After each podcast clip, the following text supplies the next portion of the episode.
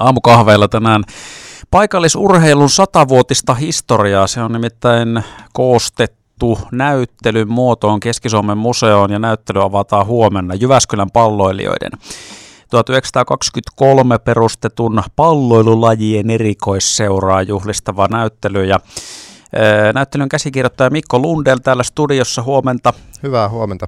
Hei, ekana kun tota, nyt otetaan aiheesta kiinni, niin syksyllä viimeksi kun kävit täällä radiossa haastattelussa tästä silloin vielä suunnitteilla olleesta näyttelystä kertomassa, ja nyt huomenna on H-hetki, kun se avataan, niin muistan, että silloin puhuit ja taidettiin jopa radiossakin heittää ihan julkinen tämmöinen tota, jonkinlainen vetoomus, että jos jostakin arkistoista tiedät sukulaisilta, tuttavilta tai seuroista löytyvää jotain tosi vanhoja dokumentteja tai paitoja tai mitä tahansa, niin tota, nyt huomenna, kun tämä näyttely oletan, että se on aika lailla pitkällä ja valmiina nyt, kun huomenna se avataan, niin mistä kaikkialta sä nyt oot sitten tota sadan vuoden edestä tota tavaraa sinne näyttelyyn saanut ravittua kasaa? Joo, silloin syksyllä kun huhuiltiin, niin kyllähän sitten rupesi yhteydenottoja sieltä täältä tulemaan, joko että henkilöllä itsellään on jotakin tai tietää jonkun, jolla on. Ja toki mä itsekin sitten soittelin paikkoihin. Että siis tämä on, näyttely on Keski-Suomen museon omaa tuotantoa, mutta tehtiin se yhteistyössä seurojen kanssa. Siinä on niin kuin Jypi ja JJK-edustukset ja sitten junioriorganisaatiot ja sitten myös paljon yksityiskokoelmista. Monet näistä yksityishenkilöistä on sitten entisiä tai jopa nykyisiä pelaajia. Ja no mä ihan konkreettisesti kävin esimerkiksi tuolla Jypin liikajoukkueen toimiston kellarissa. Koskisen Kalle mut sinne luotsas ja sitten avattiin ovi semmoiseen huoneeseen, missä oli semmoinen, sanotaan vaikka, että lupaava määrä tavaraa pienessä epäjärjestyksessä, mutta sieltä sitten rupesin penkomaan. Ja sieltähän löytyi muun muassa Jyväskylän palloilijoiden leikekirjoja 1920-luvulta Oho. ja ihan niitä perustamisasiakirjoja. Ja no sitten tuossa yksityishenkilöiden kohdallahan kävi ilmi se, millainen on tämä Jyväskyläläisen tavaran kiertokulku, että se on, kun se jollain on, niin on ensin se huoneen lämpö, mutta sitten se seuraava vaihe on toi vintti tai kellarikomero tai mökki, ja sitten moni lupaili penkoa sieltä ei huoneen lämmöstä näitä tavaroita, mutta että sitten myös se pääteasema Mustan korkea oli monessa kohdassa tullut tota, niin kuin tutuksi. Että ja sieltä ei varmaan enää sitten mitään ei enää löytynyt. Että. Joo.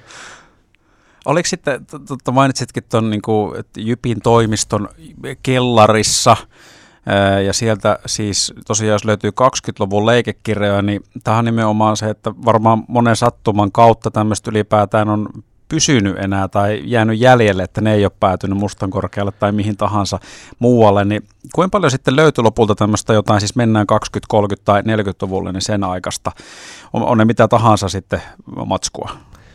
No joo, toki ehkä eniten on sitten 50-luvulta lähtien muun muassa Seppo Rantasen luistimet ja vanhat pelihousut, mutta kyllä sieltä 20-30 luvulta just niitä asiakirjoja ja valokuviakin löytyi sitten. Kiitos Lamberin Markulle, joka on säilyttänyt yhdelläjään. Satavuotias seura on vaihtanut niin kuin, tota, muotoa niin monta kertaa matkan varrella ja se organisaatio malli on muuttunut ja jakautunut, että toki ihan luonnollista, että asioita on sitten jäänyt jonnekin matkankin varrelle. Mutta yllättävän paljon oli kuitenkin vielä tallessa. Oliko sitten joku muu vielä tämmöinen bunkkeri tai beton, joku homeinen betoniluola, missä sä oot möyrinyt menemään ja siellä tota, kosteusvaurioisessa rakennuksessa jotain laatikoita penkonut, homeisia pahvilaatikoita ja sitten olet avannut niitä ja sieltä on koiperhosia lennellyt sinne tänne pitkin poikia puoliksi rotan syömiä asiakirjoja, mistä sä oot näitä tota, hankintoja tehnyt tuohon näyttelyyn? No mä luulen, että moni teki tuon mun puolesta, että siis ihmiset oli valtava avuliaita, että ne tarjos tavaraa lainaa ja moni tuli sitten autolla käymään siinä museolla kuorman kanssa ja sitten katsottiin, että mitä on tarjolla ja tota, kaikki tavarat, mitä, mitä tarjottiin ja saatiin, niin oli kyllä sitten hyvää kuntoisia, että ei siinä ollut mitään sellaista ongelmaa. Mutta oliko tavallaan siis, menikö se ennakko-odotuksiin nähden, niin täyttykö ne, ylittykö ne vai jäikö ne vajaaksi, kun sulla varmaan joku ajatus oli kuitenkin lähtökohtaisesti siitä, että minkälaista kaikkea vanhaa tavaraa, fyysistä materiaa sinne näyttelyyn saakka sattuu?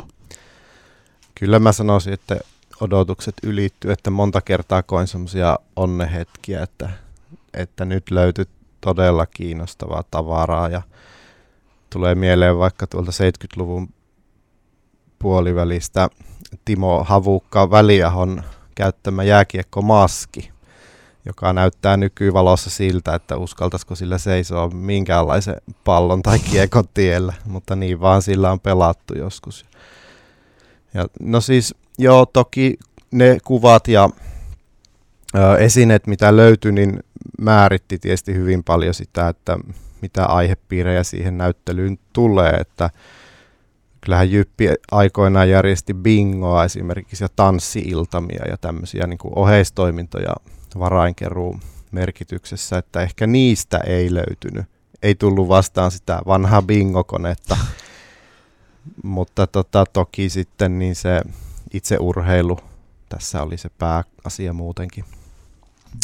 Sata vuotta palloilua näyttelyn käsikirjoittaja Mikko Lundella aamukahveilla. Näyttely siis aukeaa keski museossa huomenna. Jatketaan eh, satavuotisen paikallishistorian parissa ihan kohta tänä aamukahveilla sata vuotta palloilua näyttelyn käsikirjoittaja Mikko Lundel. Tuliko muuten tuossa sitten kuukausien aikana, kun tätä näyttelyä olet kasannut, äsken puhuttiinkin siitä, että miten arkistoista sitä fyysistä materiaa pyrit saamaan näyttelyyn, niin mitä muita semmoisia aha-elämyksiä tai hämmästelyitä, koska sä oot kuitenkin päässyt sukeltaa tähän satavuotiseen paikallisurheiluhistoriaan nyt aika kattavasti.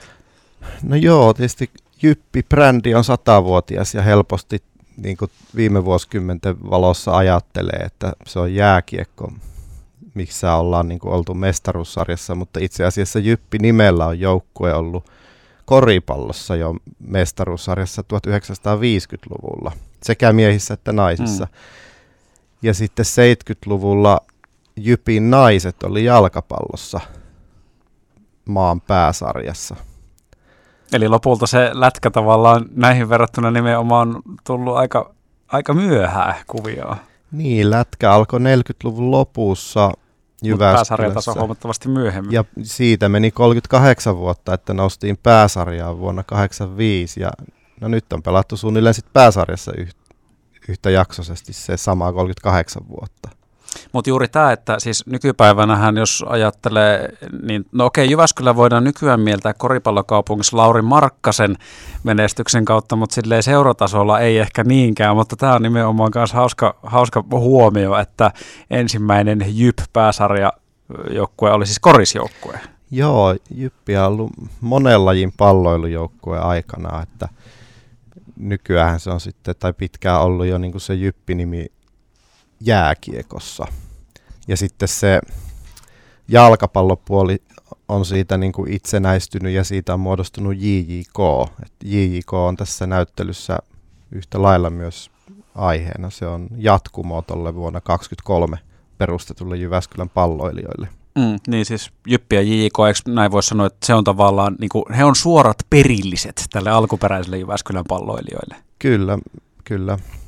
Miten he sitten pakko vielä ottaa tuosta historiasta kiinni, koska ää, 1923, kun on perustettu Jyväskylän palloilijat, ja siinähän oli siis, se oli jalkapallo, jääpallo, pesäpallo, kun oli ne, ne kolme oli aluksi. Joo, ne oli mukana siinä. No silloin on eletty eri maailma-aikaa. Silloin on vielä ollut siis voimissaan vanhat kunnon svullit ja tullit, eli Suomen voimistelu- ja urheiluliitto ja työväenurheiluliitto.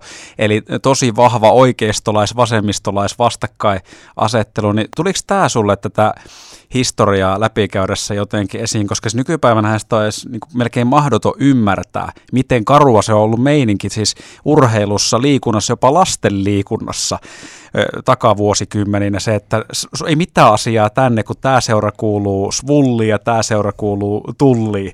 Ja Jyppihän siis taas leimautui tähän oikeistolaiseen svulliin. Joo, Jyppi oli porvariseura ja kyllähän nämä monet vanhat jyppiläiset on saanut kuulla olevansa porvareita ja ehkä itsekin sitä vähän ihmetellyt.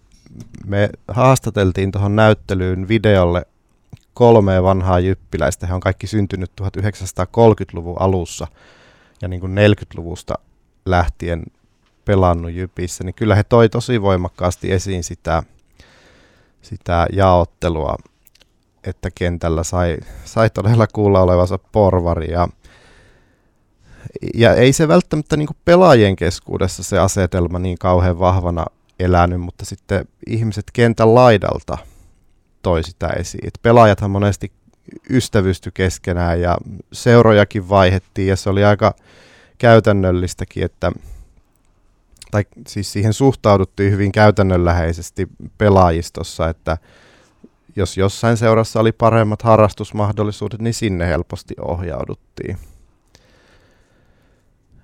en osaa sanoa kuinka pitkälle se on sitten jatkunut se Svultul-asetelma, mutta siis 90-luvulla kun Jyp 77 yhdistyi sitten tota, alkuperältään tullilaisen Jyväskylän pallokerhon kanssa ja muodostui JJK, niin siinä kohtaa sitten taas Svul ja Tull löi kättä. Mm. Alkoi uusi aikakausi. Pystyttiin tekemään urheilua yhdessä. Mutta siis tavallaan tänä päivänä nimenomaan toi Voltul vastakkainasettelu, jos sitä aikaa ei ole ollenkaan elänyt, niin sehän kuulostaa suorastaan absurdilta, mutta varmasti just niin kuin tämmöisissä näyttelyissä se tulee esiin. No ihan viimeinen kysymys Mikko Lundell. Huomenna tosiaan tämä näyttely Keski-Suomen museossa aukeaa. Onko näyttelyn käsikirjoittajalla rauha maassa? Onko kaikki valmista vai onko joku ihan sairas viime hetken paniikki vielä päällä, mikä klassisesti voisi asiaan kuulua? No sanotaan, että onneksi on viime tinka ja kaikki varmasti valmistuu ajoissa, että kyllä Keski-Suomen museon siellä alakerran näyttelyhallissa on tällä hetkellä semmoinen hyvä säpinä päällä, että viimeisiä tota, vitriineitä siellä vielä viimeistellään ja rakenteita pystytellään ja tarkistellaan, että videot ja kaikki ääninäytteet toimii, mutta että hyvä tekemisen meininki ja otetaan paljon väkeä avaajaisiin. Avajaista huomenna kello 13. Museo auki kello 18 saakka ja siellähän on siis eh, Pentti Mikkilää, Juha-Pekka Hytöstä, Katja Lehtoa, Mikko Mannista muun muassa eh, avajaisissa myöskin äänessä eh, omia lajeja edustamassa ja tuosta omasta aikakaudestaan kyseisissä seuroissa tai seurassa ja sen eri muodoissa kertomassa. Mihinkäs, onko tästä tietoa muuten kauan tämä auki tämä näyttely, kun se huomenna aukeaa, onko se siis koko... Huhtikuun loppuun. No niin, juuri näin. Eli siihen mennessä niin Keski-Suomen museoon kannattaa mennä katsomaan sata vuotta palloilua, Jyp ja JJK liikuttavat näyttelyä. Hei, tota, tsemppii huomiseen avaukseen, Mikko. Kiitos paljon. Tervetuloa näyttelyyn.